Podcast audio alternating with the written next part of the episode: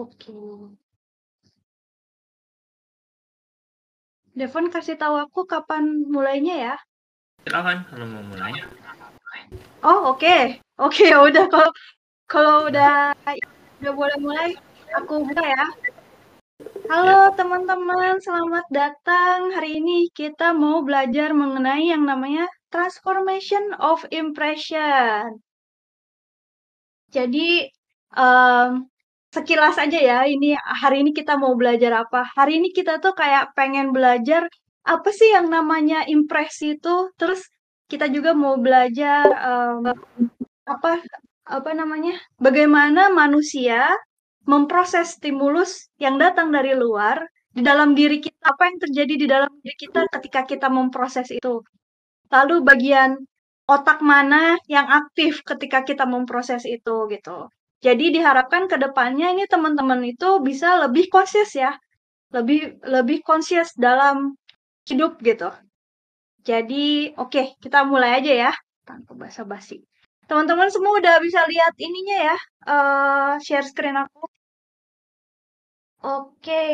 sama nanti mungkin aku di apa namanya di tengah presentasi mungkin akan ada pertanyaan-pertanyaan, terus mungkin ada kayak tebak-tebakan kali ya, ada juga. Jadi uh, tolong nanti aktif aja ya partisipasi di chat, di chat, di chat aja ya biar gak. Oke, halo, halo, welcome, welcome. Di sini ada semuanya udah datang. Oke, kita mulai aja ya teman-teman, yuk. Oke, hari ini kita mau belajar apa sih? Tadi sebenarnya udah aku jelasin sekilas, cuman aku ini lagi ya. Jadi yang pertama kita mau belajar apa itu transformation of impression. Terus kita juga mau belajar the human machine. Jadi kayak man ada anggapan bahwa manusia itu bisa disamakan dengan mesin atau komputer gitu atau komputer yang bisa diprogram macam-macam. Nah, nanti kita gali lebih dalam ya. Terus ada juga apa sih what happen if we are not conscious gitu. Apa sih yang terjadi kalau kita nggak conscious? Itu apa yang terjadi? Terus ini yang paling agak mungkin mind blowing sedikit adalah what is real. Jadi apa sih kenyataan itu tuh apa sih gitu? Kayak selama ini tuh kita kayak uh, kita merasa hidup di reality gitu, merasa hidup di kenyataan, tapi sebenarnya kenyataan itu tuh apa gitu. Nanti kita coba ulik juga. Terus selanjutnya kita akan belajar bagaimana how impression is formed. Jadi bagaimana impresi itu uh, dibentuk ya, bagaimana impresi itu apa ya, kayak uh, perspektif atau images gitu yang yang akan diolah oleh otak kita. Nanti aku akan lebih jauh juga di sana. Lalu selanjutnya ini yang paling penting ya, problem solving. Nah, kan nih teman-teman suka nih ya yang namanya problem solving. Karena kan pasti teman-teman kayak pengen belajar gimana sih cara mengatasi masalah. Nah, tapi ini tuh bukan problem solving yang biasa kita tahu. Ini problem solving dengan uh, nggak cuman pakai intelektual, tapi pakai spiritual juga kayak gitu. Lalu yang paling terakhir juga yang paling penting adalah how to transform your impression. Jadi kayak gimana kita mentransformasi uh, stimulus atau impresi yang diolah oleh otak kita. Gitu. Next. Nah, oke, okay, sekarang kita ke ini dulu ya. Apa sih itu transformation of uh, impression? Jadi di sini ada tulisannya transformation signifies the one thing that change into something else. Jadi uh, transformation itu adalah sesuatu yang berubah gitu ya. Dari bentuk yang satu ke bentuk yang lain. Itu definisi kata dari transformation. Nah, sementara impression means an idea, feeling, or opinion about something or someone, especially one form without conscious thoughts or on the basis of little evidence. Halo, coba dari kata-kata ini kayak kelihatan kan? Berarti impresi itu tuh kayak ide perasaan atau opini mengenai sesuatu yang terbentuk tanpa kita tuh sadar gitu. Tanpa kita tuh conscious, tanpa kita sadar dan uh, basisnya itu hanya berdasarkan uh, yang bukti-bukti yang nggak nggak banyak gitu. Jadi kita tuh kayak ngambil kesimpulan cepet aja gitu.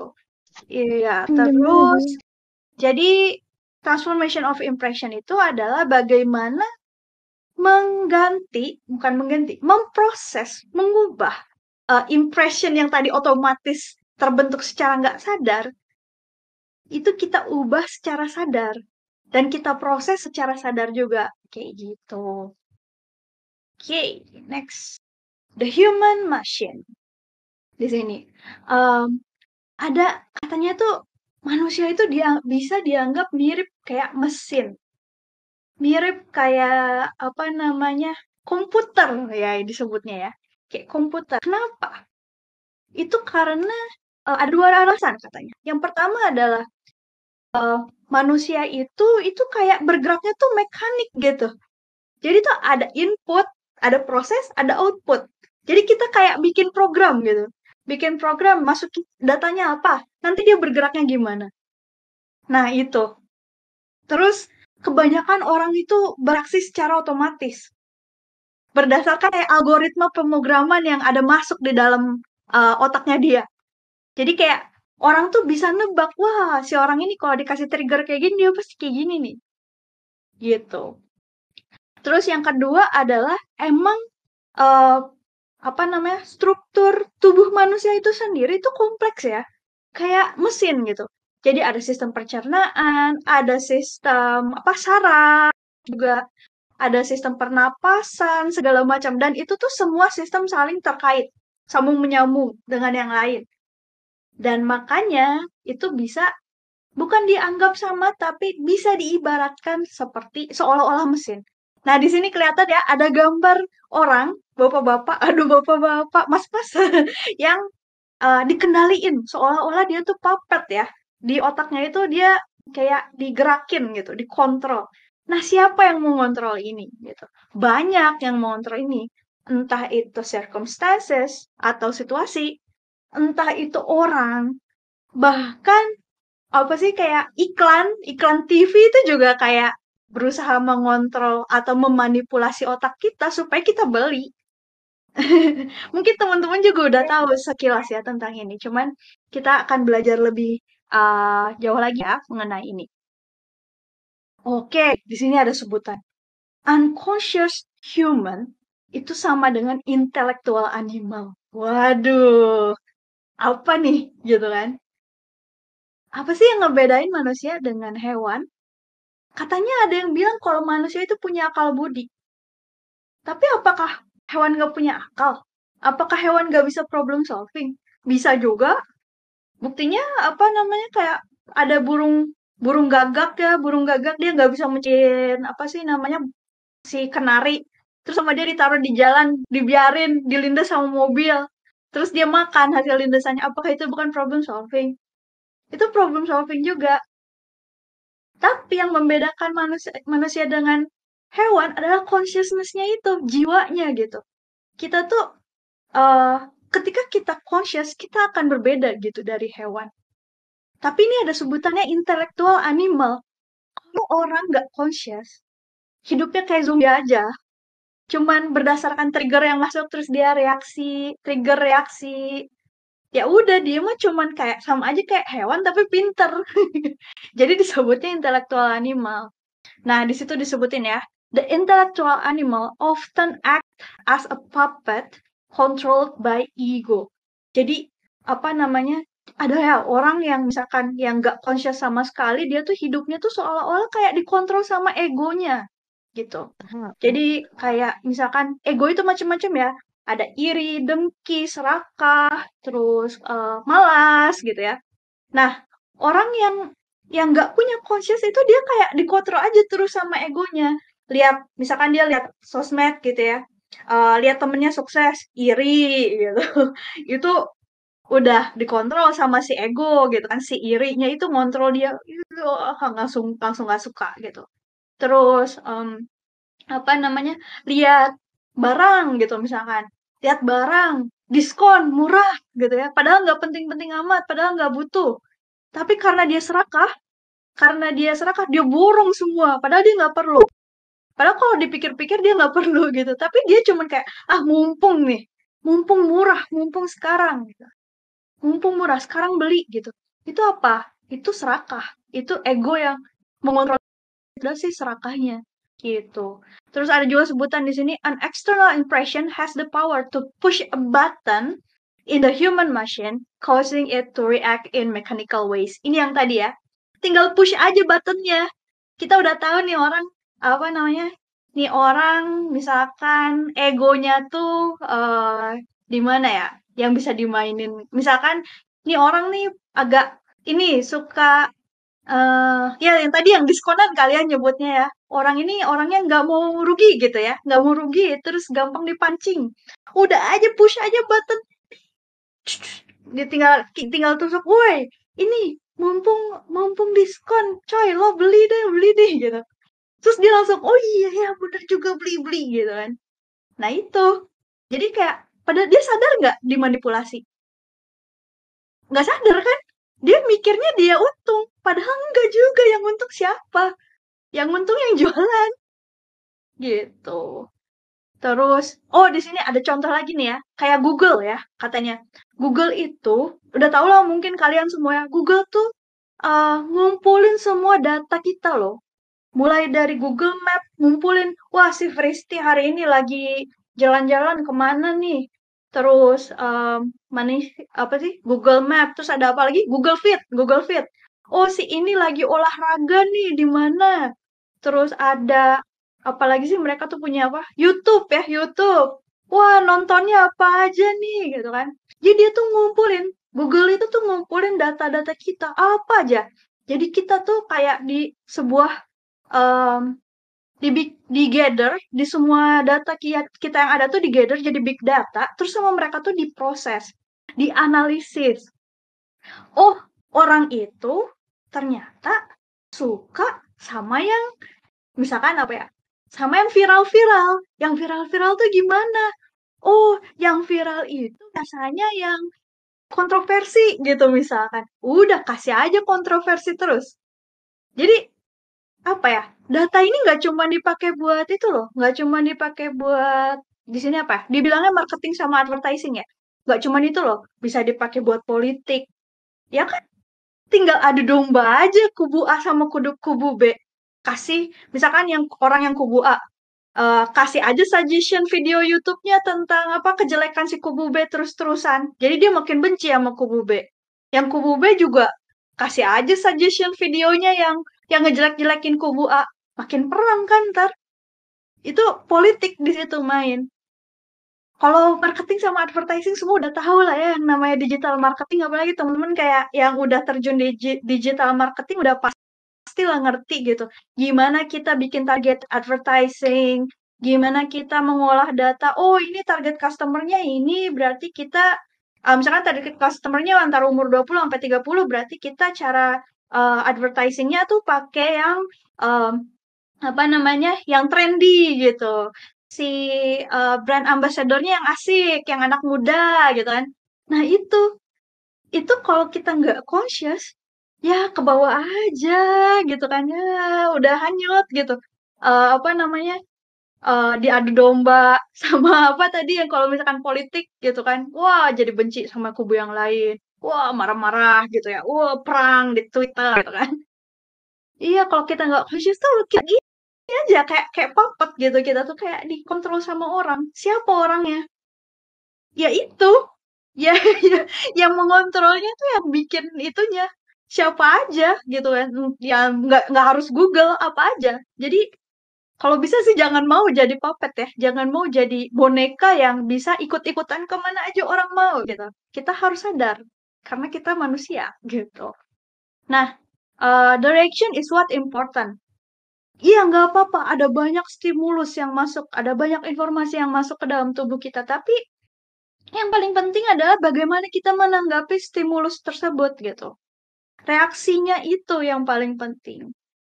Oke, kalau ya, kalau kita tuh hidup secara sadar, hidup berkesadaran, kita tuh bisa freedom, kita tuh bisa bebas, kita tuh bisa lebih free. Iyalah, ya nggak sih?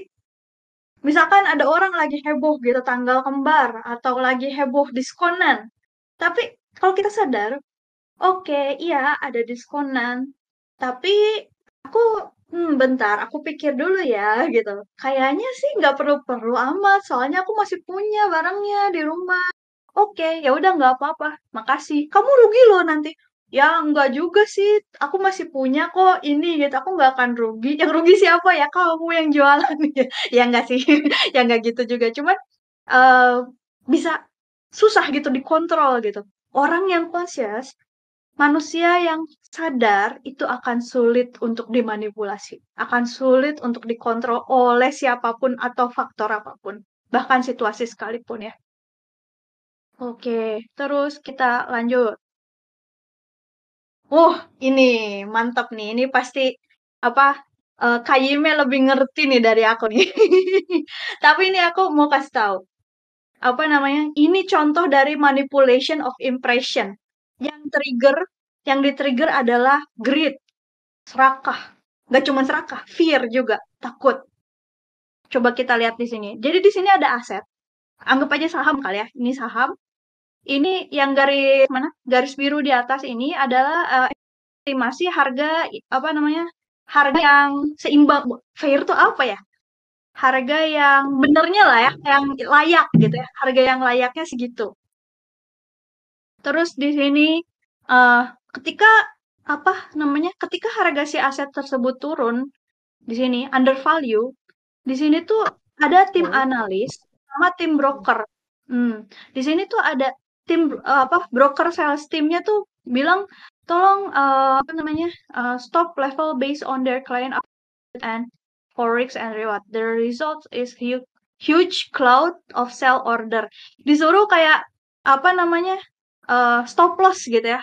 Kebanyakan kebanyakan di sini ada yang stop loss, ada konservatif, ada average, ada high risk juga. Aku nggak akan jelasin detail soalnya pusing juga ya. Cuman ini kira-kiranya kayak gini. Jadi ada dua dua apa namanya? Uh, dua uh, bukan kategori apa? Dua pihak ya sebutannya. Dua pihak satu broker satu uh, sales. Apa namanya? Analis ya analis. Analis sama broker sorry. Broker. Nah yang analis itu uh, bilang udahlah uh, paksa aja push the client to start buying this undervalue asset gitu kan analis bilang eh kamu beli aja mau murah gitu di sini. Gitu kan bilang kayak gitu. Nah terus um, di sini mulai yang beli. Klien satu beli klien dua beli klien tiga beli. Terus yang uh, yang strongholder tetap aja.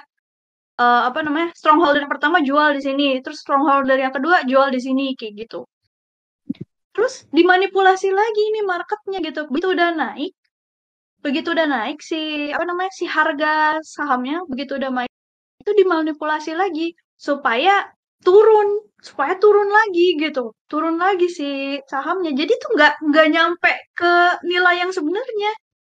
Jadi apa namanya udah gitu aja terus. Analis suruh jual suruh beli suruh jual suruh beli gitu loh. Kayak terus orang mau aja kayak gitu. Kenapa mau aja dimanipulasi suruh jual suruh beli suruh jual suruh beli saham kayak gitu? Karena dia takut. Takut duitnya hilang. Satu takut duitnya hilang. Yang satu lagi mumpung gitu kan. Mumpung murah jadi beli gitu. Itu tuh sebenarnya yang dimainin adalah egonya. Ego itu yang nggak cuma nggak cuma greed nggak cuma serakah. Fear juga bisa masuk ego gitu. Ketakutan yang tanpa alasan itu juga masuk ego karena dia bisa mengontrol kita gitu gitu asik kayaknya ini Kayime yang lebih paham ya cuman kira-kira gitu suruh beli suruh jual mau aja gitu kan karena uh, dimanipulasi si egonya ini Oke, ini ada seru nih. Ini The Matrix gitu example of satu lagi ya, uh, contoh manipulation of impression itu woman in in red dress. Ayo kita play uh, video ya. Aku punya video. Bentar ya.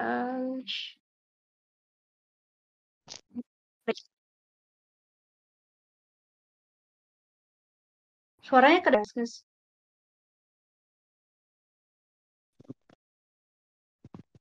Oh, mulai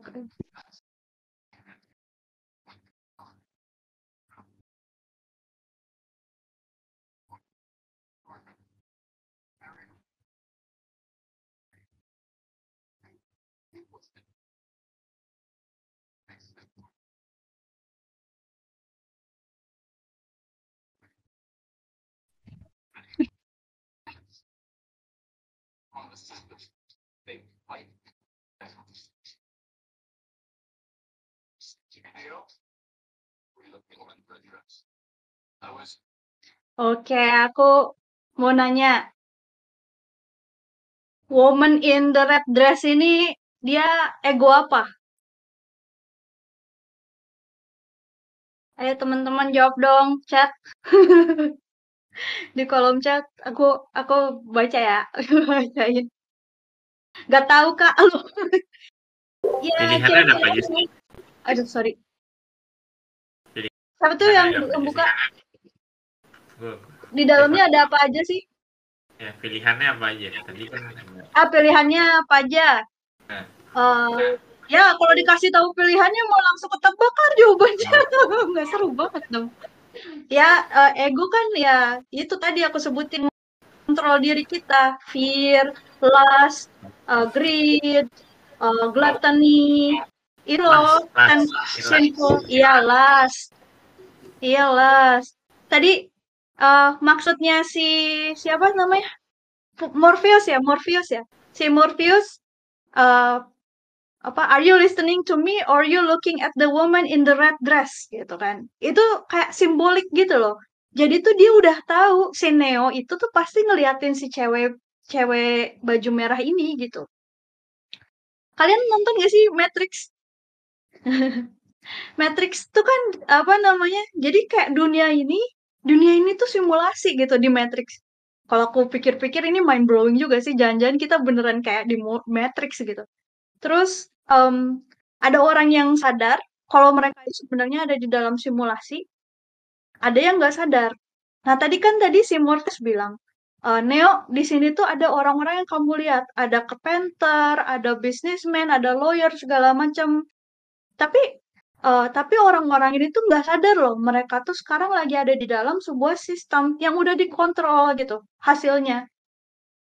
Yang udah dikontrol hasilnya dan mereka tuh saking dependent, dependennya sama sistem itu, mereka tuh bakal fighting, bakal fighting berjuang untuk mempertahankan sistem tersebut.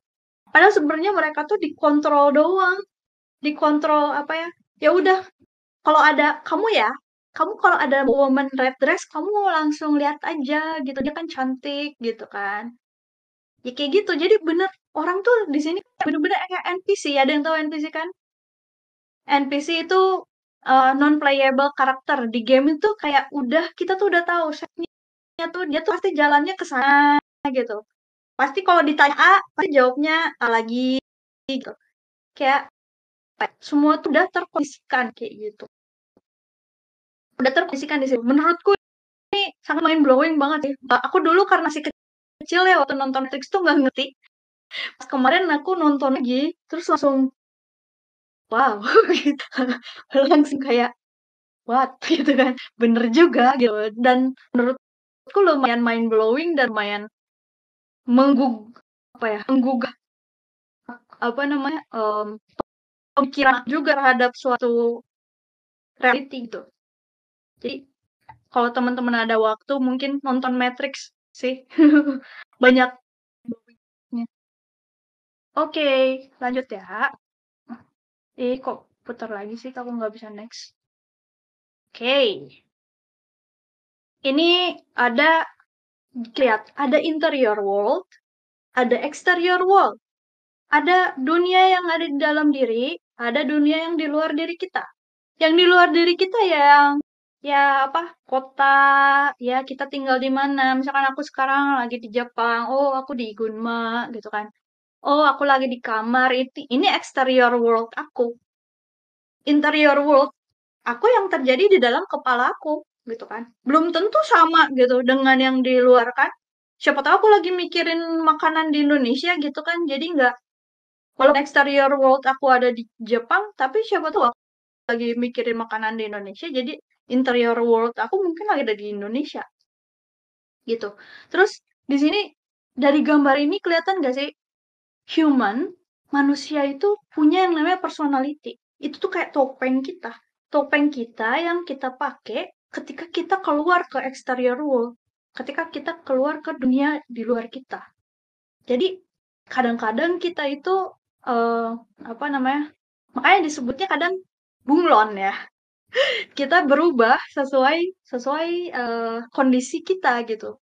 Misalkan ada orang yang uh, apa namanya? Misalkan di tempat kerjanya dia jaim gitu ya, sebenarnya orangnya lawak gitu, tapi karena dia pengen kelihatan profesional, ya udah dia pakai topeng profesionalnya gitu. Terus dia jadi ya profesional aja, padahal sebenarnya emang nggak gitu gitu aslinya kayak gitu. Itu personality kita. Jadi kayak untuk uh, topeng topengnya ya, topeng kita. Terus ada juga hmm, apa namanya? Oh, ini ada intelektual, motor, motor atau ini ya, motor sis, motorik ya, motorik tuh untuk gerak ya. Motorik, uh, emosional, instinktual, sama seksual. Ini ada lima. Nah, ini nanti aku bahas ya, dari kelima-limanya. Bagaimana manusia memproses data dari exterior world untuk masuk ke dalam interior world-nya dia, di dalam sini, di dalam pikiran dia, itu melalui lima intelligence gitu. Yang pertama adalah intelektual, brain. Yang kedua adalah uh, motorik atau gerakan. Yang ketiga adalah emosional.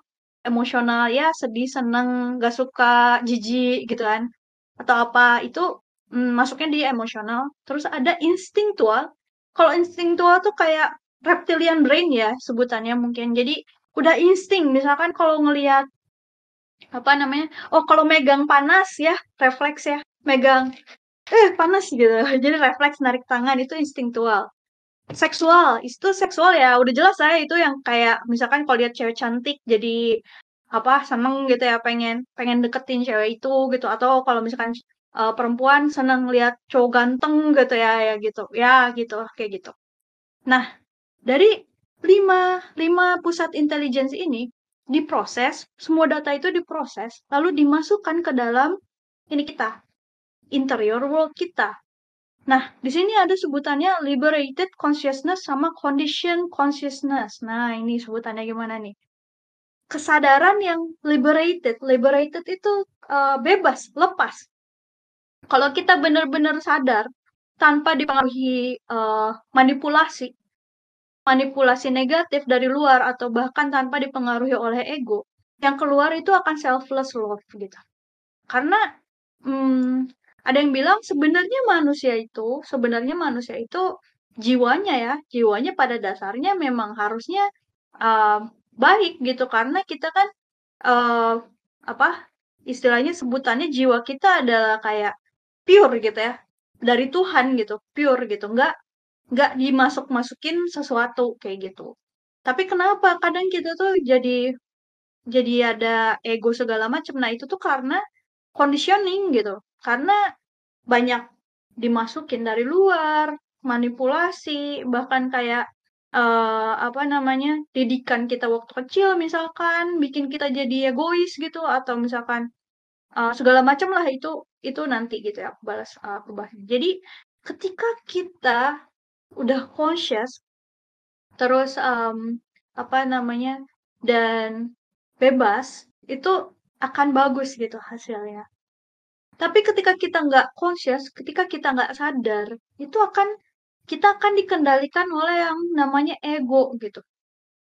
The many I, aku gitu. Aku yang mana nih gitu kan aku yang proud gitu, sombong atau aku bangga. Tapi bangganya tuh bukan bangga yang bagus gitu, bangga yang nih aku nih gitu. Greed, laziness, lust, anger, uh, anger, pride, gluttony, envy, self-esteem yang berlebihan, attachment ini juga termasuk ego ya, attachment. Misalnya aku contohin ya, apa ya yang bilang HP deh, mana HP ya? oh dia aku pakai rekaman. Ya udah HP HP hilang gitu. Sedih banget kayak kayak berasa jiwanya hilang setengah. Itu kenapa? Itu karena attachment terhadap si HP-nya fear resentment ignorance fanatism juga ya. Fanatik ketika kita fanatik terhadap sesuatu itu juga kita uh, nggak terkontrol itu egonya gitu jangan sampai kita fanatik sih terhadap sesuatu. Itu nggak baik gitu. Terus ya ada macam-macam lah. Pokoknya sesuatu yang bikin kita nggak bebas dalam berpikir. Gitu. Yuk kita next ya. Jadi apa yang terjadi kalau kita nggak conscious, kalau kita nggak sadar? Ini ada tulisannya. The intellectual animal has the illusion of thinking that he can do when in reality everything happens in him. To him, sorry. Jadi orang yang nggak conscious, si intellectual animal ini, punya ilusi untuk berpikir bahwa aku tuh bisa ngelakuin apa aja dalam hidupku. Padahal dalam kenyataannya dia tuh nggak ngontrol, dia yang dikontrol gitu. Semuanya terjadi gitu kepada dia, bukan dia yang melakukan sesuatu, tapi semua terjadi kepada dia gitu. Dia nggak bisa mengontrol itu, kayak gitu. Hmm. Jadi um, we think we are free.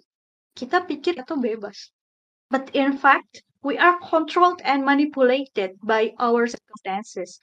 Tapi faktanya kita tuh kontrol loh sama dimanipulasi oleh keadaan sekitar kita gitu.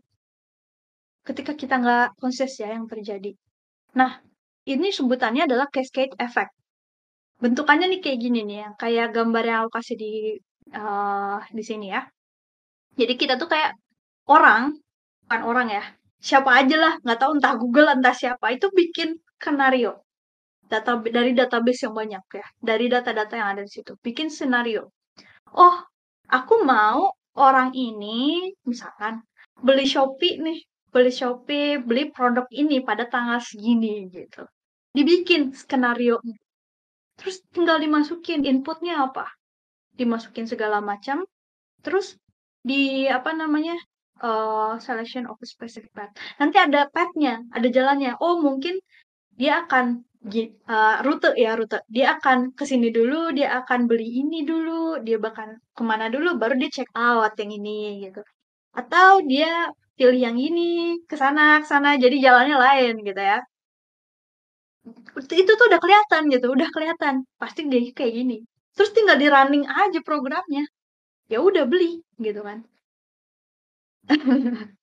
bener nggak jadi kayak apa ya uh, kayak dikontrol, kayak kita main The Sims gitu loh. Kayak kita tuh The Sims-nya gitu. Terus orang-orang itu tinggal pakai data yang ada, tinggal kasih input trigger-trigger gitu kan. Oh, Black Friday nih kalau di Amerika kan heboh ya. Black Friday padahal harganya nggak beda jauh gitu kan. Sem ya paling murah dikit doang. Tapi kesannya tuh gila-gilaan banting harga padahal udah sih gitu kan. Terus orang sampai rebut-rebutan, sampai rusuh, sampai injek-injek gitu kan aneh ya gitu kan kayak kalau kita secara sadar kita berpikir gitu kan untuk apa gitu kita sampai keinjak-injak cuman demi TV gitu kan emang kita bakal beli TV tiap tahun nggak juga kan gitu terus uh, kalau kita nggak conscious kita juga kayak we lack of permanent center of consciousness at one time we are another one person at another time we are different person Our identity will depend on the circumstances. We will be easily triggered by everything. Kita bakal kayak gampang ke trigger sama semuanya, sama semua hal gitu. Kayak kok kita nggak conscious, ada orang trigger dikit aja marah gitu kan. Misalkan apa ya yang lagi happening sekarang. Ini deh, apa BTS lah misalkan gitu ya uh, ada orang suka banget ya BTS gitu kan. Terus ada yang bilang aku mau nggak suka BTS gitu. Terus dia langsung marah gitu kan. Langsung ke trigger gitu, ke trigger. Padahal sebenarnya ya udah sih gitu kan. Padahal ya udah orang kan orang kan beda-beda ya. Ada yang suka, ada yang nggak suka gitu. Kajol bilang brigadir harusnya contohnya. Apa ya contohnya aku nggak bisa nggak bisa gini trigger kiri kanan. Ya, apa namanya, uh, ya contohnya itu deh. Jadi kayak gampang, kita tinggal dikasih dikasih ininya aja, pemantiknya gitu. Pemantiknya orang ini pasti akan langsung bergerak sesuai sama yang si manipulat manipulatornya tuh pengen gitu. Terus ya ini nih, bubur diaduk atau gak diaduk, terus ada yang berantem gara-gara gara-gara masalah ini doang gitu. Padahal ya udah. ya udah gitu kan kayak kenapa gitu kan harus dipermasalahkan gitu kan gitu Oke, ini ada quotes. Ini bagus juga nih quotesnya. The human machine have no sense of moral res- responsibility. They are just puppets that think, feel, and act according the type of eye which control the machine main center at any moment.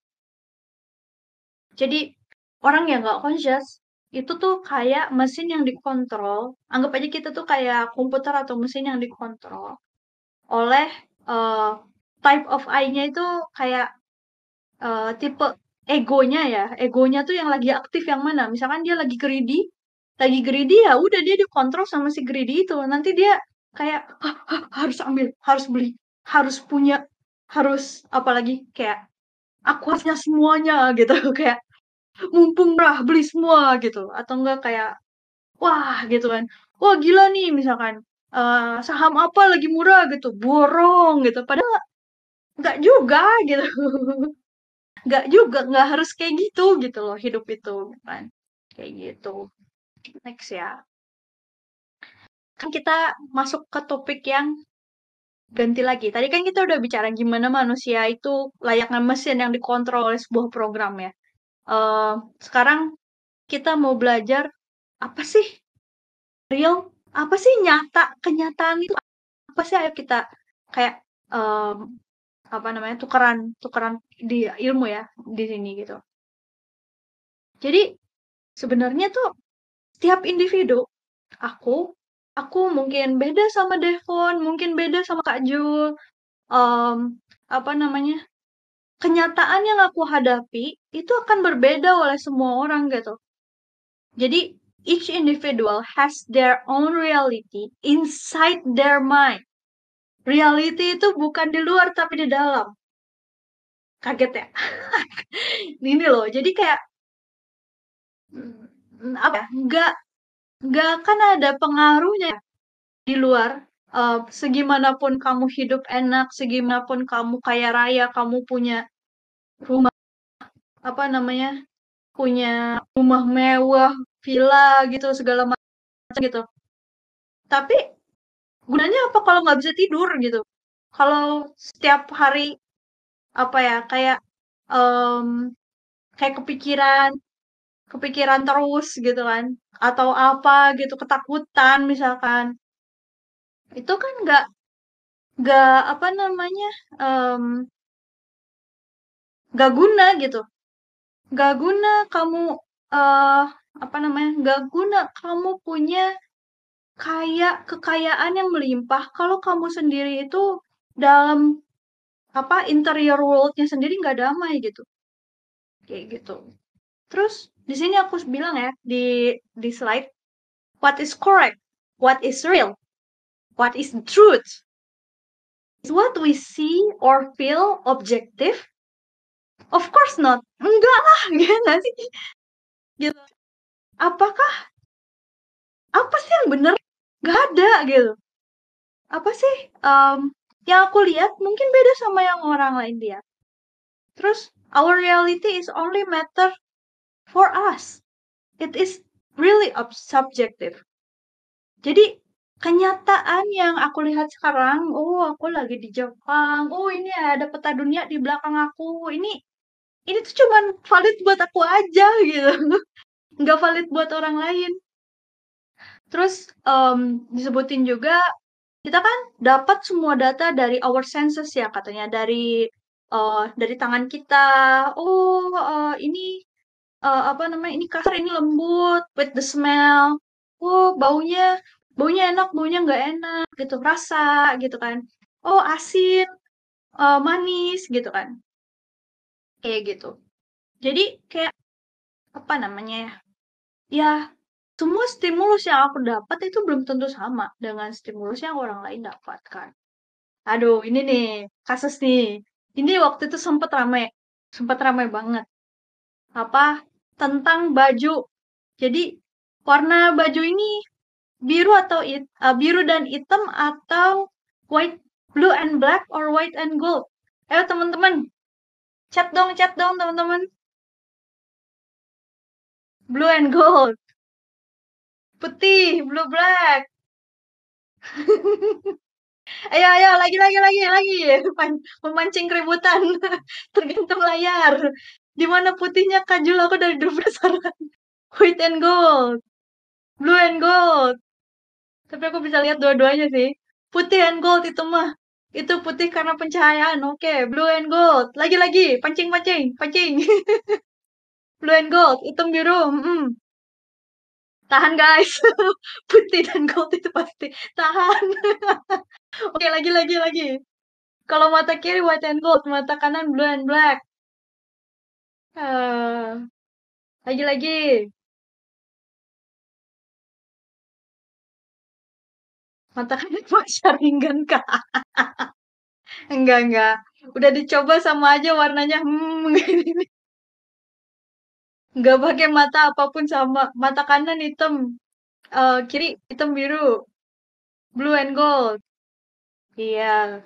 Rinegan ini. Waduh, rusuh-rusuh kerusuhan. waduh, waduh, chat chatnya rusuh ini. Katanya sih ya, katanya ya. Katanya tuh foto aslinya tuh ini black and blue. Padahal aku ngelihatnya ini jelas-jelas white and gold. Gak tahu sih ini aku ya mataku. Tapi katanya dari sumber awal fotonya itu uh, dia tuh bentuknya katanya biru dan hitam gitu.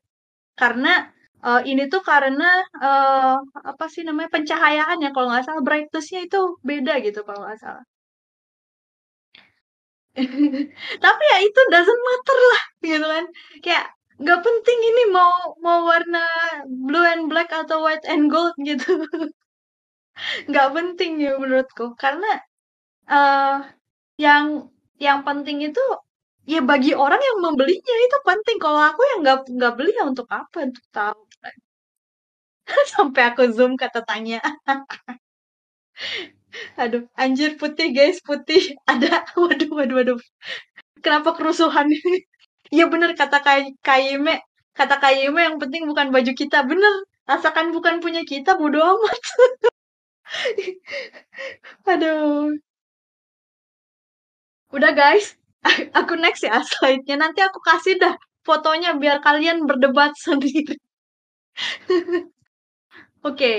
nah sekarang lagi lagi lagi lagi tebak-tebakan nih. Warna apa nih? Merah dong, merah orange. Apa apa apa, merah. White and gold. Kenapa Devon jawabannya ngaco? Gradasi orange merah. Oke, lagi lagi. Pancing pancing. Hijau, aduh. Polisi. Merah maron. Oke, lagi. Kalian aja lah, loh. Orange, merah, pink, ungu, merah. biru dah biru. ya, kalau kata dari apa uh, eh, RGB-nya sih merah ya. Merah ada gradasi hitam-hitamnya dikit. Cuman ya, kalau aku tanya gini. Kalau orang buta warna, lihat ini, lihat gambar ini, apakah ngaruh warnanya? Orang yang buta warna nggak ngaruh. Kalau dia buta warna apa? Buta warna sempurna ya sebutannya yang cuma bisa lihat hitam putih. Itu. Kalau apa namanya? Hitam putih uh, hitam putih ya warnanya ya mungkin abu agak gelap gitu kan yang yang dia lihat di mata dia terus apa reality untuk dia ya yang hitam putih tadi yang monoton tadi bukan warna merah gitu oh ini ada yang bilang, tadi aku join IG terus pindah Discord karena pengen lihat si baju tadi. Eh nanti aku nanti aku kasih bajunya, fotonya ya, biar kalian berdebat, puas berdebat. Malam ini kita akan pulang. Wah, jangan nyanyi dong Tika. terus apa sih namanya? Iya, tadi untuk orang buta warna emang gak ngaruh mau warna merah warna biru warna hijau kayak apa ya dia mah hitam putih aja liatnya gitu terus realita untuk dia apa ya hitam putih tadi realita buat dia aku lagi lanjut ya lanjut lagi ya lanjut lagi impression apa nih kalau lihat gambar papi-papi gini kesannya apa nih image pertama yang kalian dapat Geng, ya Ramdan jawabannya, geng. Lucu, mau culik. Ah, gemes, mau pulang. Apalagi, apalagi. Me and the boys. Bau, rokok bau. Ya, ha, gitu. Ah, apalagi nih? Iya, dari sini aja kita kelihatan gitu kan. Uh, realitas semua orang tuh beda-beda.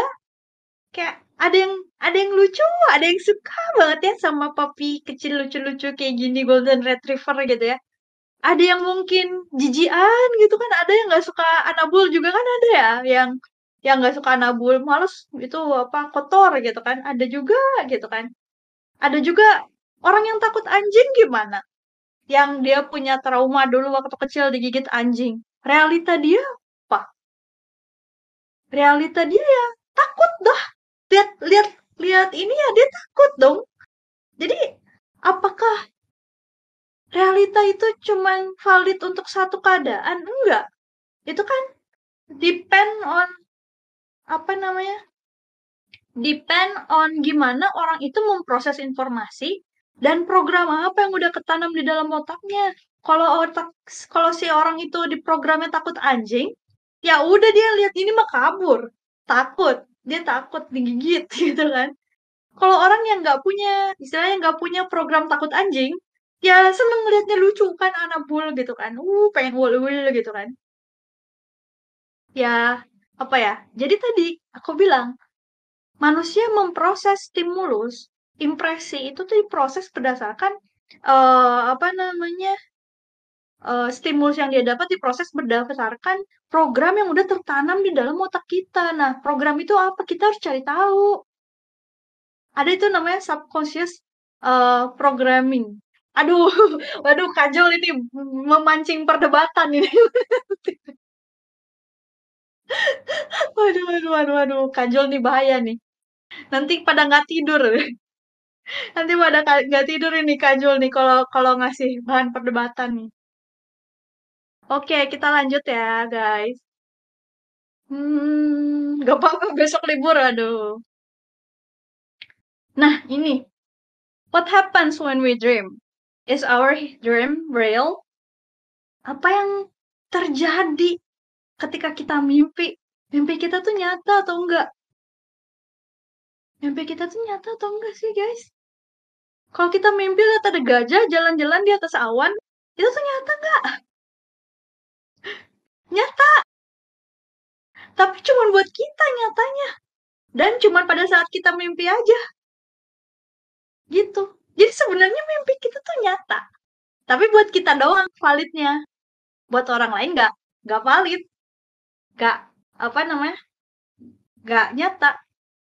Makanya ada orang yang misalkan kita tidur ya, tidur mimpi, terus mimpinya mimpi dikejar setan gitu kan. Wah, deg-degannya tuh kerasa banget gitu. Kayak seolah-olah beneran terjadi kan. Itu beneran. Beneran. Maksudnya dalam ketika mimpi kita lihat itu tuh apa yang kita lihat pada saat itu adalah nyata untuk otak kita. Bukan untuk apa namanya? Bukan untuk orang lain tapi untuk kita. Gitu. Jadi makanya apa sih namanya? Um, orang itu dianggapnya mimpi itu adalah kayak seolah-olah uh, dunia kedua bagi kita. Karena bener, kita tuh kayak seolah-olah pindah, pindah, pindah dunia gitu kan. Toh pada nyatanya, pada kenyataannya, bahkan ketika sekarang kita bangun pun, semua stimulus yang kita dapat ini tuh diproses sama otak kita gitu semua. Kalau otak kita nggak jalan, mau ada stimulus bagaimanapun, kita nggak akan bisa memproses itu.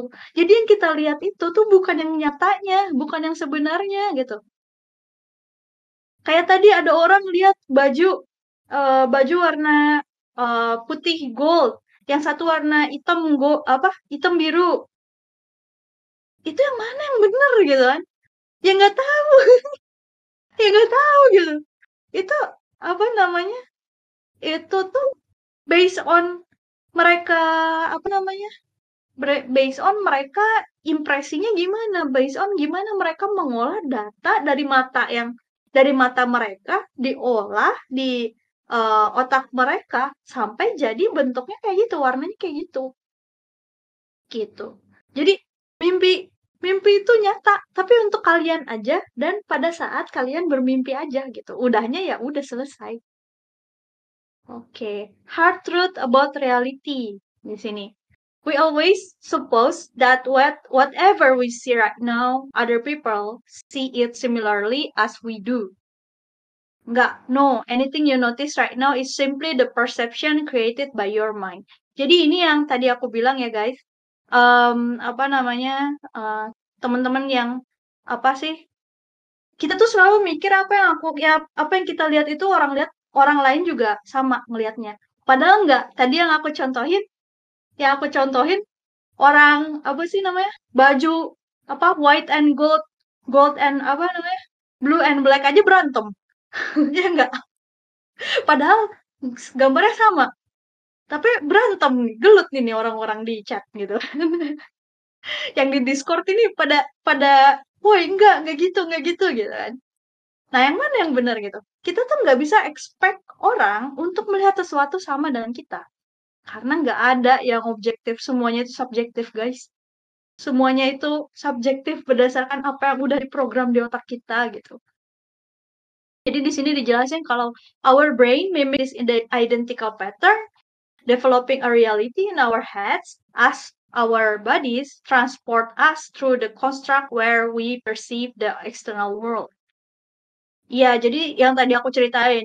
Jadi otak kita tuh kayak uh, kayak ngedevelop atau memproses data-data yang kita dapat dari external world dan juga itu tuh berdasarkan organ-organ gitu. Terus mereka itu oh mereka lagi ya otak ya otak kita itu reassemble the data to create a virtual reality di dalam di dalam mind kita gitu jadi apa yang real gitu untuk kamu gitu. Itu tuh cuman persepsi aja gitu. Persepsi yang dibuat oleh otakmu gitu. Jadi reality itu sangat sangat subjektif guys gitu. Your reality is only matters to you. Dan reality kamu tuh meter buat kamu aja, nggak meter buat orang lain gitu. Jadi kamu nggak bisa mem orang lain untuk bersikap sama dengan kamu gitu. Iya, iya. Oh. Siapa tuh? Oke oke. Terus.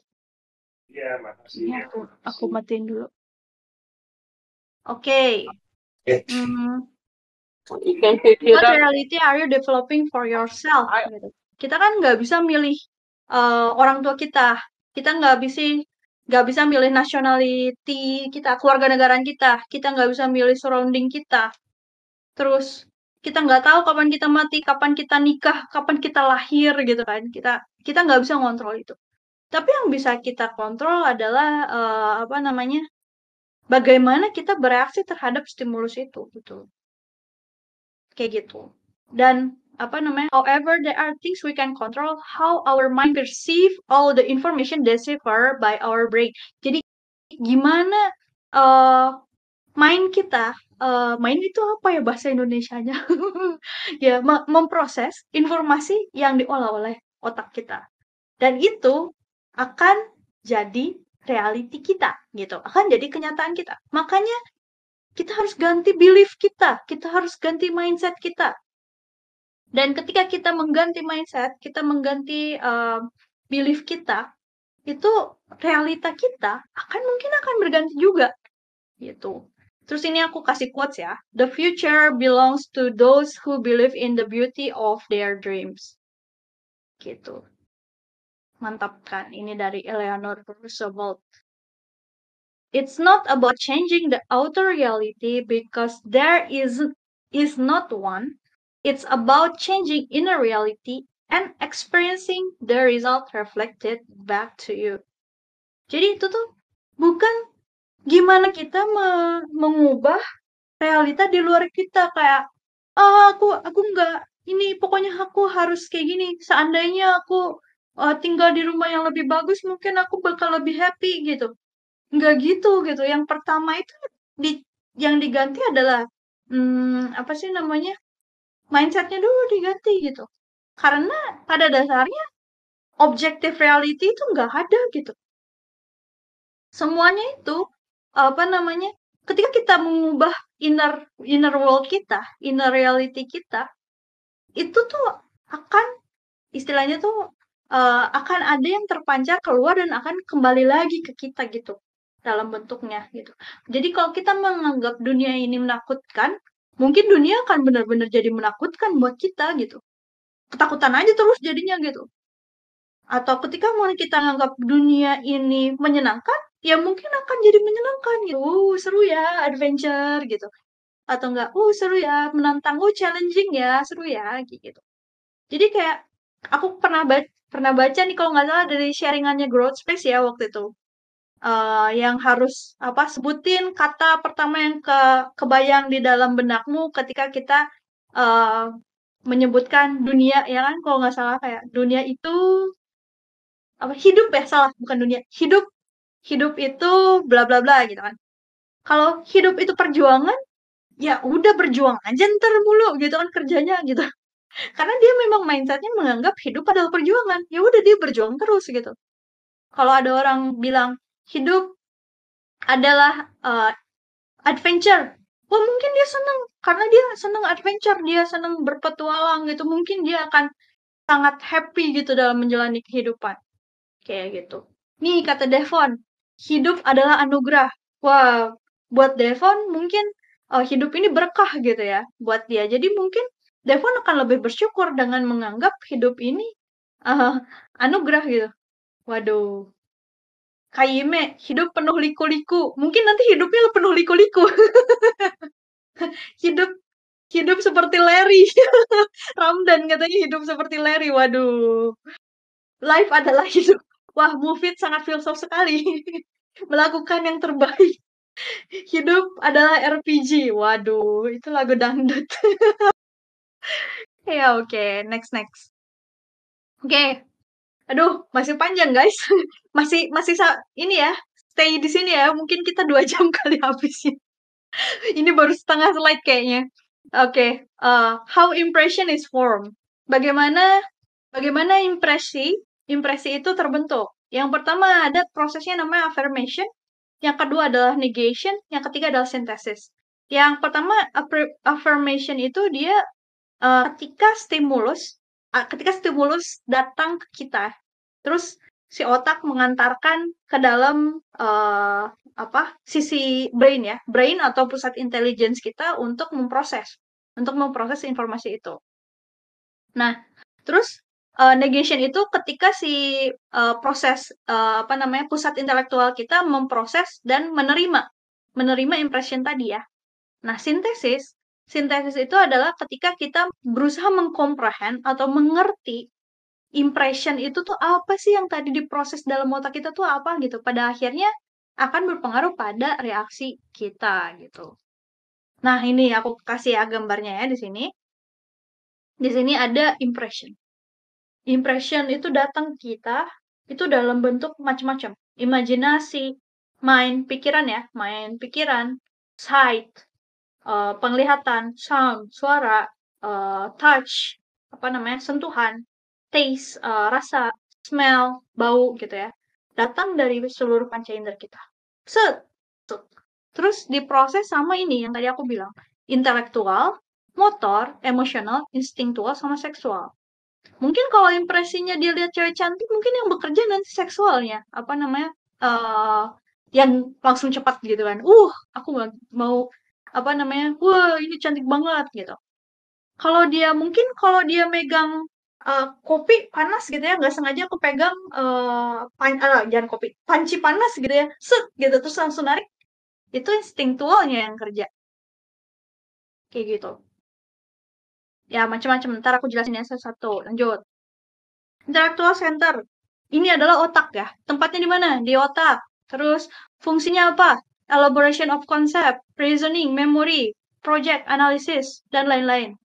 Terus kecepatannya lambat, iyalah gitu kan. Kita disuruh ngitung matematik kan lebih lama ya daripada disuruh apa misalkan disuruh uh, gerak gitu kan. Jadi uh, speednya ini dia paling lambat karena kan harus analisis dulu panjang kan prosesnya. Ini sangat berguna untuk physical reasoning gitu kan. Uh, tapi nggak bisa uh, comprehend sama emosi.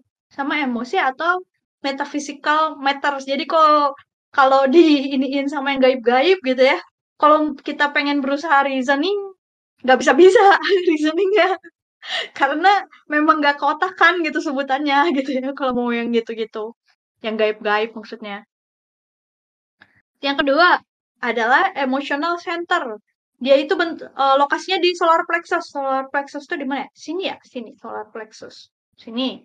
Fungsinya uh, emosi, emotion itu proses emosi yang di dalamnya terdapat sadness, sedih ya, love atau cinta gitu kan. Euphoria, euphoria itu kesenangan yang berlebihan gitu kan. Kecepatannya fast. Ya iyalah gitu kan. Di, di sini nih, Fon, di solar plexus di sini. Solar plexus tuh kok nggak salah throat di bawah throat sedikit gitu ya. Hmm. Terus uh, tapi ini ya hati-hati ya di sini katanya. Sometimes people get addicted by the impression that processed by this emotional center. Contohnya overeating, non-stop scrolling to social media. Gitu. Jadi hati-hati ya. Kalau impresi yang diproses sama si emotional center ini, kalau nggak di, dipikirin, kalau nggak diproses lebih lanjut, itu terkadang bisa jadi adiksi atau ketergantungan. Misalkan makan terus-terusan gitu kan. Aduh aduh enak nih, enak apa namanya uh, suka banget deh manis-manis gitu enak deh. Uh, terus dia nggak bisa berhenti. Karena diprosesnya cuma pakai emosi gitu, nggak nggak pakai logika gitu kan. Atau non-stop scrolling sosial media. Eh uh, apa namanya? Yang di yang di trigger kan berarti kalau sosial media itu apa ya? Apa sih? Proud. Bukan proud juga, apa ya? Kayak curiosity ya mungkin ya. Nggak tahu lah, pokoknya uh, ada triggernya lah kalau di sosial media tuh kenapa dia nggak bisa berhenti. Ini kalau diproses sama si uh, apa emotional center ini bahaya. Jadi harus dipikir ya. Hmm, nanti aku ada ini deh. Moving center. Ini pusat motorik ya. Tadi yang aku jelasin motor, motorik. Ini lokasinya di higher part of the spine. Di mana sih? Sini ya, sini nih, tulang tulang belakang, dekat leher sini. Terus fungsinya itu dia untuk bergerak, berjalan, pakai baju, terus apa namanya, driving katanya. Bicara, talking. Nah, ini juga kecepatannya dia fast ya. Ya, prosesnya cepat. Iyalah gitu kan. Kita jalan nggak pakai mikir kan. Langsung langsung jalan aja gitu kan. Nah, ini ada tendensi untuk membentuk habit ya. Kalau uh, moving centernya di trigger, ini kadang-kadang bisa membentuk habit gitu kan. Dan kita tuh perlu discover atau comprehend gitu. Hmm, kayak misalkan hmm, habit apa ya? Kadang kita tuh punya habit yang kita sendiri nggak sadar. Misalkan kalau aku ya, kalau aku tuh biasanya gerak-gerakin kaki kanan gitu. Kalau lagi nggak sadar, kaki nggak sabar aku tuh suka gini, hehehe gitu kan. Kaki kanan tuh naik turun, naik turun kayak gini gitu kan. Nah itu harus harus di harus disadari bentar. Hup, sup, jangan gerak Hmm, kenapa ya aku tuh bergerak? Aku tuh suka mikir gitu kan. Oh, mungkin aku merasa misalkan ya, kalau aku lagi di kelas yang membosankan gitu, aku suka gerak-gerak gitu kan. Aduh aduh aduh, mungkin aku merasa nggak uh, kelas ini membosankan dan aku tuh pengen keluar, makanya badan aku tuh goyang-goyang mulu gitu karena pengen keluar gitu kan bawaannya kayak gitu. Kita harus sadar juga soal itu. Next itu instinctive center. Ini ada lokasinya di lower part of the spine. Jadi tulang tulang punggung sini ya, tulang punggung bagian belakang sini agak agak dekat tulang ekor ya, agak dekat tulang ekor. Nah, fungsinya ya untuk ini ya, apa namanya? Uh, regulasi tubuh, darah gitu ya, uh, blood circulation apa? Sirkulasi darah gitu ya, pencernaan, digestion, nafas, survival instinct yang tadi aku bilang. Kalau lihat uh, kalau lihat apa namanya harimau gitu lari gitu kan itu instinctive center. Nah katanya si five senses itu belong sama si instinctive center. Jadi makanya ketika mata kita melihat sesuatu yang membahayakan kita langsung bisa bergerak cepat itu karena diproses oleh instinctive center gitu next nah ini terakhir sexual center lokasinya di seksual organ. Ini fungsinya ya untuk reproduksi lah ya, udah jelas. Reproduksi sama health of physical body. Kecepatannya paling fastest katanya gitu. Ya. Paling cepat gercep ya. can influence our psychological states either positively or negatively. Hati-hati nih teman-teman yang uh, apa namanya jangan membiarkan diri kita dikontrol sama si sexual center ini ya. Jadi kayak lihat cewek cakep dikit, wah trigger ya. ya nggak gitu juga. Karena tapi nggak bisa dipungkiri karena memang dia yang paling cepat prosesnya gitu kan. Berpikirnya itu paling cepat gitu kan. Kayak apa namanya? Uh, makanya kayak orang yang nggak bisa kontrol las itu mungkin dia kebanyakan dikontrol sama si sexual center ini gitu. Nah, di terus dibilangin lima center yang tadi aku jelasin itu bisa diklasifikasikan jadi tiga. Tiga brain, three brain. Yang pertama itu yang paling cepat, si fastest. Isinya adalah yang tadi, motorik, moving center, instinctive center, sama seksual. Ini yang paling cepat nih, tiga ini. Gak usah, gak usah mikir, langsung gercep. Yalah, gitu kan. Yang kedua, second brain. Second brain itu adalah emotional center, yang tadi yang di hati ya, di sini solar plexus. Yang sedih, senang, terus kayak uh, apa namanya, love, kayak gitu. Itu diproses di solar plexus. Yang ketiga adalah intellectual center. Nah ini baru yang logika, yang otak kita nih yang beneran tuh baru di yang the third brain. Terus aku pengen nanya nih, is Shakespeare quotes love is blind too? Bener nggak sih cinta itu buta guys gitu menurut Shakespeare? Ayo dong, ayo dong chat dong, chat dong. Bener nggak guys cinta itu buta guys? Betul, asik. Kenapa buta? Sekalian jelasin dong kalau bisa. Buta pakai kutip ya. Kenapa cinta itu buta? Diproses di mana nih si cinta? Diproses pakai otak yang mana? cinta itu buta tapi jangan goblok. Iya itu lain lagi. Ya makanya kenapa? Oh ya, aku tanya lagi juga. Kenapa manusia goblok kalau jatuh cinta? Dari mata turun ke hati. Kenapa manusia jadi goblok kalau kalau jatuh cinta? Dia pakai proses uh, intelligence yang mana? Brain yang mana dia? Dari act of service turun ke hati. Loh, pakai emosi gak pakai otak rendang telur karena kan enak loh. iya, jadi kalau jatuh cinta itu kebanyakan dia diproses di dua emotional center sama sexual center goblok jadinya ya enggak makanya apa namanya um, apa kita itu kalau misalkan lagi jatuh cinta kadang-kadang gak bisa gak bisa berpikir jernih itu karena itu karena si third brainnya ketutup gitu. Udah kalah sama si first brain sama si second brainnya gitu. Aku jatuh cinta soalnya pacar saya pintar. Bukan bukan pacar bukan masalah pacarnya pintar gitu. Mininya maksudnya kenapa kita tuh kayak nggak bisa berpikir jernih gitu kalau kita jatuh cinta kalau lagi pucin gitu. Kenapa nggak bisa berpikir jernih? Itu karena um, kita tuh ngolahnya tuh cuman di first brain sama second brain aja gitu. Di emosional sama di uh, seksual gitu. Kayak gitu. Kalau kata Kak Feli kalau belum ngalamin berasa goblok berarti belum jatuh cinta Eh, aku jujur loh, aku pernah goblok banget dulu. zaman jatuh, zaman bucin, zaman zaman bucin-bucin parah pernah sih goblok banget. Tapi ya sudahlah, tak apa. Tidak apa goblok. Oke, terus yang benar itu gimana sih? Tapi kan nggak mungkin kita pakai otak terus-terusan. Masa jatuh cinta pakai otak gitu kan? Pakai logika kan nggak mungkin kita. Bentar, bentar aku ingin berusaha memahami cinta ini apa dulu gitu. Terus ber, berfilosofi. Terus dia mikir panjang critical thinkingnya. Enggak juga. Gila juga kok kayak gitu mah gitu kan. Yang paling penting itu apa? Yang paling penting adalah the balance and harmonious working of these three brains means living wisely. Jadi kayak kita hidup uh, bijak. Itu dengan bikin semua tiga otak ini, tiga jenis otak, itu bekerja secara seimbang bersama-sama gitu. Jadi jangan pakai jangan pakai logika mulu, jangan pakai hati mulu, jangan pakai apa namanya? apa tuh sebutannya motorik atau insting atau seksual mulu gitu kan ganti-ganti gitu pakainya se seimbang gitu dipakainya gitu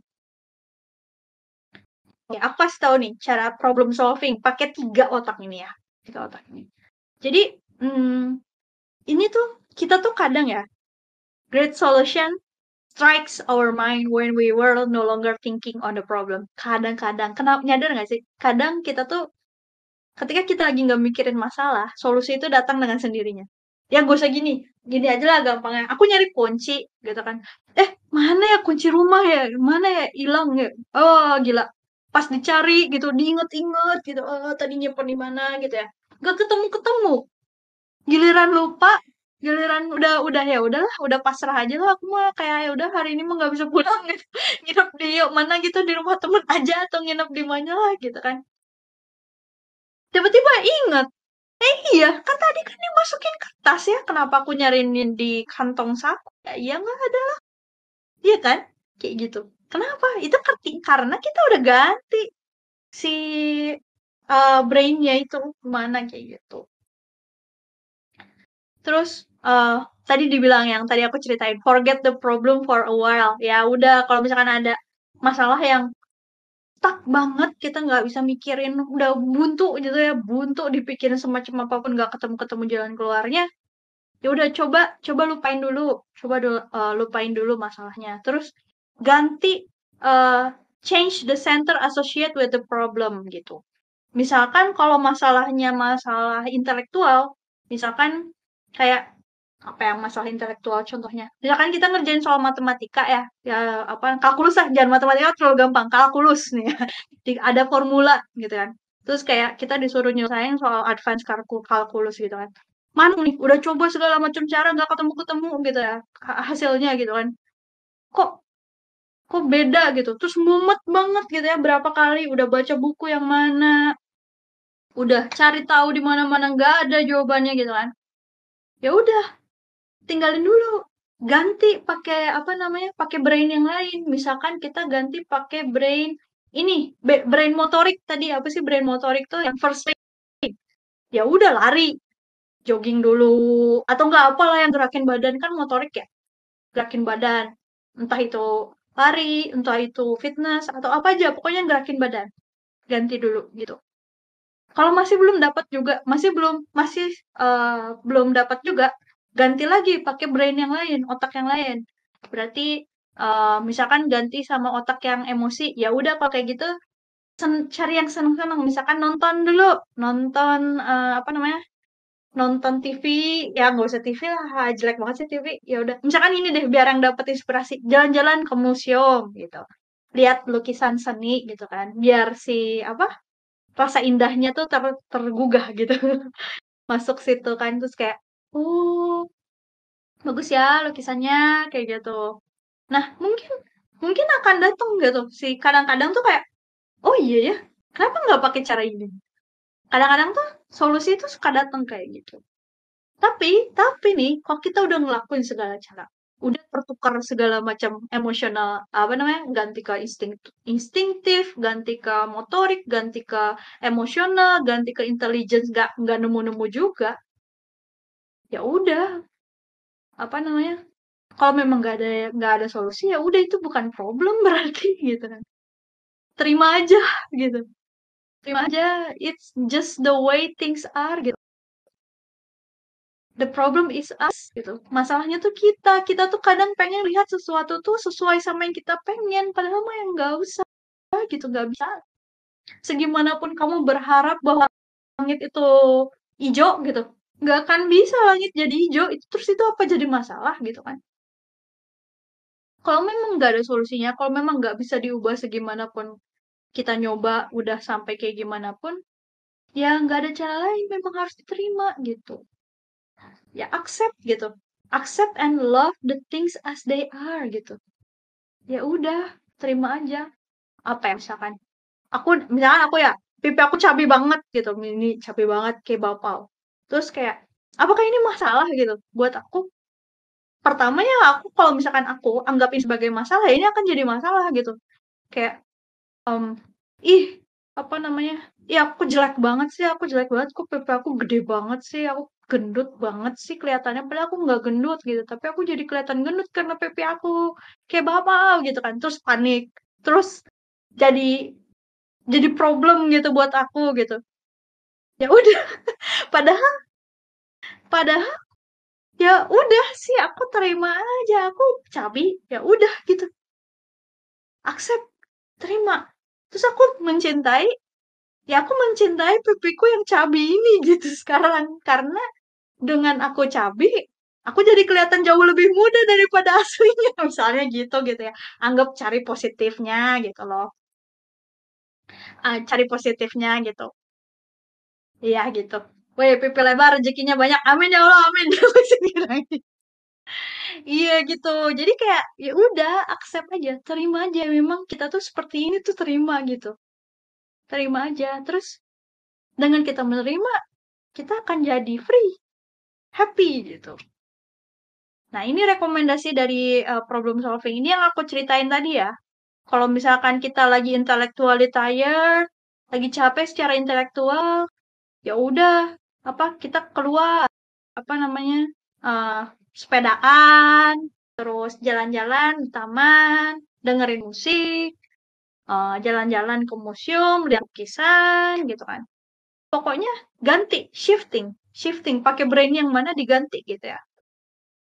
Terus kebalikannya juga, kalau misalkan si emotional center, emotional centernya yang excited, si brain yang emosional itu uh, entah itu karena sedih atau karena marah atau karena emosi-emosi lain, ya coba diganti juga change of apa centernya. Jadi uh, apa namanya ke motorik misalkan ganti. Jadi physical exercise visit a friend and talk about interesting things. Mungkin bisa diskusi tapi diskusinya intelektual misalkan. Jangan diskusinya yang ngituin masalah yang tadi gitu. Diskusinya yang lain yang yang intelektual gitu. Biar si otak otaknya yang kerja gitu ganti logikanya yang kerja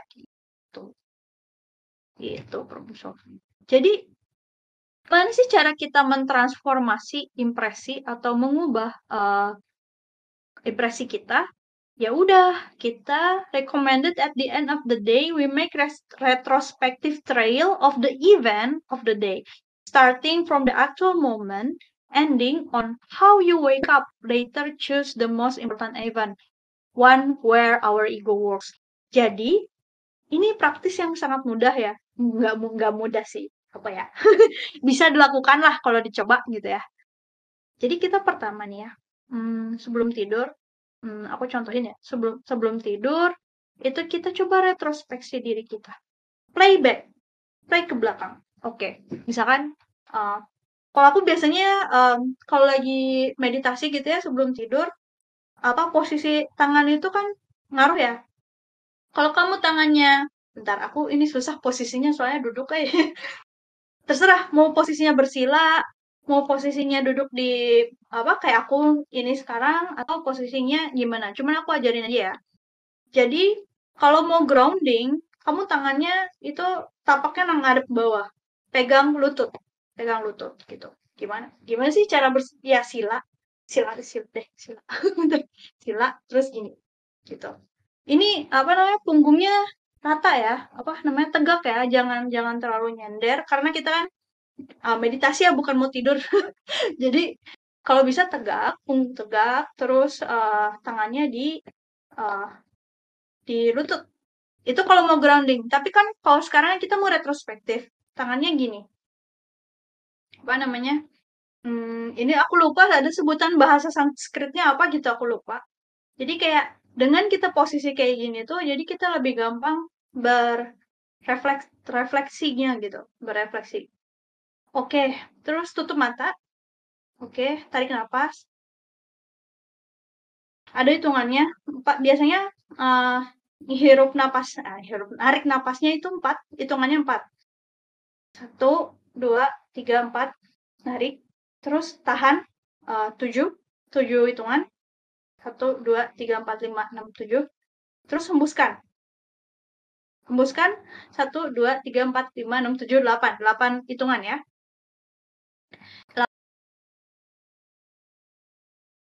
sambil tiga kali aja ya. Kalau aku sih biasanya tiga kali, tiga kali. Terus udahnya tadi itu mulai retrospeksinya. Misalkan kamu mau tidur jam jam berapa sih biasanya tidur jam 11 Oke, putar jamnya balik, mundur gitu ya. Di dalam mata kamu, kamu putar balik. Oke, jam 10 malam aku ngapain tadi? Oh, jam 10 malam tadi aku ini ngobrol di pos ronda gitu kan. ngobrol apa ya tadi di pos ronda? Oh, ngobrolin bla bla bla gitu kan. Oke, terus jam 9 ngapain ya? Berapa? Terus aja gitu kan, putar. Terus sampai akhirnya kamu bangun. Sampai kayak, oh tadi aku kerja, oh tadi si bos marah gitu. Tadi si bos marah. Terus pas si bos marah aku tuh sedih banget karena apa gitu misalkan. Karena misalkan oh karena si bos uh, hmm, nganggep aku nggak becus kerjanya gitu. Nah, di situ berhenti, berhenti dulu di situ ya. Soalnya di situ egonya ada kan. Uh, kamu ketika kamu marah itu egonya ada di situ berarti kan. Berarti um, choose the most important event where our ego works. Jadi kayak oke, okay, tadi aku ego aku ke trigger ketika bos marah. Ketika bos marah, kenapa aku marah ya? Coba pikir dulu. Ya sambil sambil tadi ya. Posisinya masih yang tadi ya, masih refleksi. Kenapa ya tadi aku marah? Oh, itu karena si bos bilang aku kerjanya nggak becus. Kenapa kalau bos bilang aku kerja nggak becus aku marah ya? Oh, karena aku merasa tersakiti. Karena aku udah usaha keras. Udah usaha keras untuk ngerjain project itu. Tapi si bos tuh nggak menghargai aku. Nggak ngapresiasi kerjaan aku. Aku jadinya sedih. Terus aku marah juga gitu. Oke, kalau kayak gitu berarti aku akuin aku aku tadi marah dan aku sedih karena si bos kayak gitu. Ya udah, di kayak observasi aja, observasi. Terus sampai kamu uh, balik ke posisi bangun tidur. Terus katanya tadi reflect and meditate. Oh ini yang tadi aku jelasin ya. Characterizing in in meditation, we are actors and this in character. Ya analisis juga kan. Evaluate damage to ourselves and to others. Ya kalau misalkan kita marahnya sampai sampai ngerusak gitu ya misalkan misalkan kita jadi ngomong kasar ke ke bos kita atau ngomong kasar ke coworker kita coba dievaluasi gitu ya. Kerusakan apa sih yang bakal kita sebabkan ketika kita berkata kasar kepada bos dan kepada kolega kita gitu? Mungkin mereka akan merasa sakit hati mungkin mereka akan sedih juga sama kayak kita gitu kan. Nah terus udahnya hmm, ya berdoa. Udahnya ya berdoa sama apa aja sih gitu kan. Maksudnya kayak karena spirituality ini nggak harus tergantung sama agama jadi ya uh, bisa berdoa sama Tuhan. Ya kalau yang Islam bisa berdoa sama Allah uh, sama Tuhan atau sama universe lah. Kalau misalkan yang seneng sama New Age atau sama divine divine being lah gitu untuk yang nggak tahu agnostik gitu atau apa gitu. Ya minta berdoa tolong hilangkan hilangkan ego aku gitu. Tolong hilangkan perasaanku yang itu gitu. Tolong hilangkan marahku gitu. Tolong damaikan hatiku gitu tolong damaikan hatiku gitu. Nah this step needs to be done honestly. Harus jujur. Jangan jangan apa ya enggak kok aku nggak marah gitu. Kita udah meditasi tapi kayak kayak takut gitu. Kita kayak aduh kok aku jelek banget ya? Kok aku uh, kok aku kalau marah serem gitu ya gitu kayak aduh aduh enggak enggak enggak aku enggak aku enggak marah aku enggak gitu aku enggak gitu gitu. Enggak mau nerima tuh ada banyak juga orang yang enggak mau nerima gitu. Terima aja sejelek-jeleknya yang terjadi tuh kamu gitu. Terima aja gitu. Oke apa namanya hmm, apa not identifiable serious as much as possible. Remember what more bother us from world like we have it very deep inside oke okay, inget aja sesuatu yang mengganggu kita itu adalah sesuatu yang tertanam jauh di dalam subconscious kita misalkan kalau aku kalau aku ini agak apa sih ada agak personal gitu ya kalau aku agak personal kalau aku tuh marah banget kalau uh, bentar. Oke. Aku tuh bukan marah ya, kayak kesel gitu ya. Aku tuh kadang kalau misalkan ada dulu kalau ada temen aku gitu ya, datang gitu kan cerita misalkan, terus dia kayak victim playing play playing fit victim. Harusnya dia tuh bisa melakukan sesuatu tapi dia sangat kayak menurut aku dia sangat powerless gitu. Ini aku yang dulu ya, aku yang dulu. Menurut aku dia sangat powerless. Kok gitu aja gak bisa sih fighting dong gitu, berjuang dong gitu kan. Kayak karena aku dulu orangnya berjuang banget gitu. Jadi kayak kalau aku ngeliat yang orang yang kayak ah ditoel dikit letoy gitu tuh aku dulu kesel. Nah, terus aku akhirnya refleksi, kenapa aku bisa semarah itu ya? Kenapa aku bisa semarah itu? Padahal itu kan temen aku gitu kan. Padahal itu temen aku. Kok aku bisa walaupun aku nggak nggak keluarin ya marahnya, cuma aku cuma dumel aja dalam hati gitu kan. Kayak, "Idih, apa sih ini orang gitu-gitu aja," gitu kan. Kok kok dia nggak nggak nggak berjuang gitu, kok berjuangnya nggak ada sih, kok lemah banget gitu. Dulu tuh aku gitu kan. Terus aku terus aku mikir, kayaknya yang salah itu aku bukan temenku gitu. aku tuh aku akhirnya ada uh, refleksi, aku meditasi, aku refleksi, terus sadar, akhirnya aku nemu penyebabnya apa. Jadi penyebabnya itu ya kayak trauma masa kecil gitu kan ternyata. Kenapa aku sangat benci powerlessness itu karena dulu aku melihat ibuku powerlessness gitu, sangat powerless gitu. Sangat nggak punya lemah gitu, nggak nggak punya hmm, perjuangannya tuh nggak ada gitu. Dibully gitu ya. Dulu tuh kan karena keluarga aku paling nggak punya ya daripada yang daripada yang lain. Jadi kayak kayak terbully lah gitu kan. Tapi tuh nggak nggak ada ngelawan-ngelawannya gitu. Jadi kayak ada apa yang salah gitu kan. Jadi aku tuh nggak suka melihat itu karena itu aku teringat sama masa kecilku gitu. Sebenarnya yang salah bukan temenku, aku yang salah gitu. Nah dari dari refleksi itu aku jadi tahu apa aja uh, apa namanya uh, unconscious belief yang ternyata masuk ke dalam diriku gitu. Dan itu aku harus work on di situ kan, harus pelan-pelan kerja di situ gitu. Ini bener-bener deh, habis reflektif ini bakalan change your life banget sih, bener.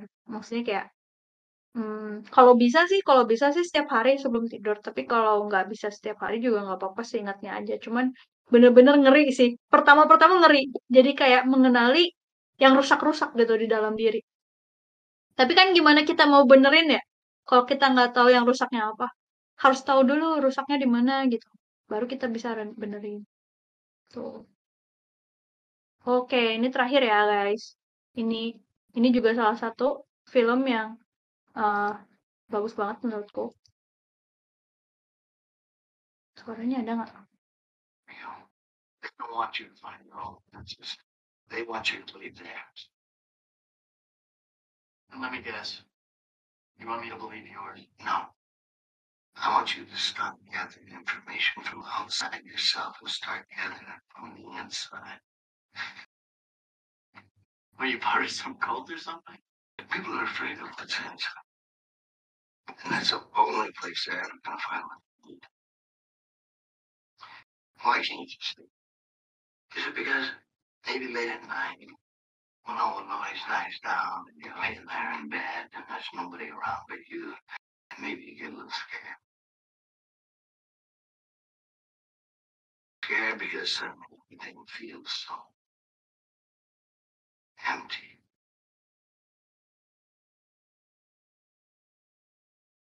You tell me you want to be more than someone who gets up on those rings and performs a well-practiced thunder too. You tell me you want to be someone who uses his mind and his body in ways that most people would never have the courage to and I will train you be a real warrior. Oke. Jelek nggak guys? Coba dong guys di chat dong apa aja yang kalian tangkap dari cuplikan dari A Peaceful Warrior ini.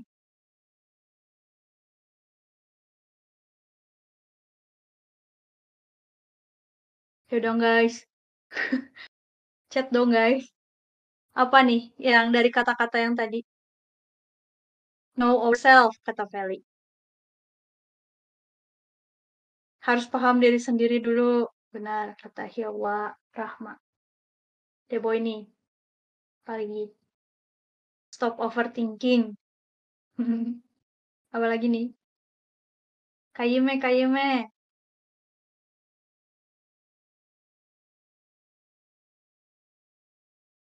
Kenali diri sendiri dulu. Ini aku gemeter loh pas aku nonton. Eh gila nih film bagus banget sih. Sangat recommended.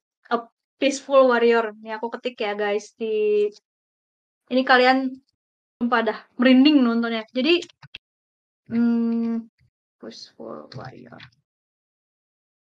Ini cerita kisah nyata tentang gimnas ya. Uh, kalau nggak salah atlet Olimpiade Amerika namanya Dan Willman. Tahun berapa aku lupa Olimpiade Olimpiadenya. Terus kayak cerita perjuangan dia uh, dia jadi dia tuh pernah kena kecelakaan. Jadi dia awalnya tuh bener-bener anak yang berbakat straight A's terus kayak uh, perempuan tuh suka semua sama dia tapi dia tuh empty hampa gitu hidupnya tuh. Dia nggak bisa tidur kalau malam. Nah suatu hari dia tuh ketemu sama si bapak ini si Socrates dia nyebutnya bapak ini tuh bapak-bapak udah tua kerja di uh, tempat pompa bensin gitu ya, pump uh, gasolin. Nah, gas station ya sebutannya seperti itu. Nah, si bapak ini tuh banyak ngasih tahu hal-hal yang dia tuh nggak sadar gitu. Jadi kayak sampai suatu ketika si Dan Willman-nya ini dia tuh kecelakaan parah banget. Kakinya tuh kayak pecah. Sampai dibilang pecah ya. Into pieces, break into pieces. Um, break into pieces sampai 4 jadi 14 bagian dan dokter itu mengatakan bahwa bahkan untuk bisa jalan lagi itu adalah sebuah keajaiban. Tapi ternyata dengan nekat dan juga dengan wisdom yang dia dapat, kebijaksanaan yang dia dapat dari si Pak ini, Bapak yang kerja di gas station ini, dia tuh bisa menang Olimpiade keren banget sih. Aku nontonnya mau nangis itu. Jadi kayak sangat menggugah. Satu-satu kata-kata kata-kata yang paling aku suka banget dari yang tadi bagian ini adalah dia yang ngomong gini kan tadi. Um, other people want uh, wants you to believe them gitu.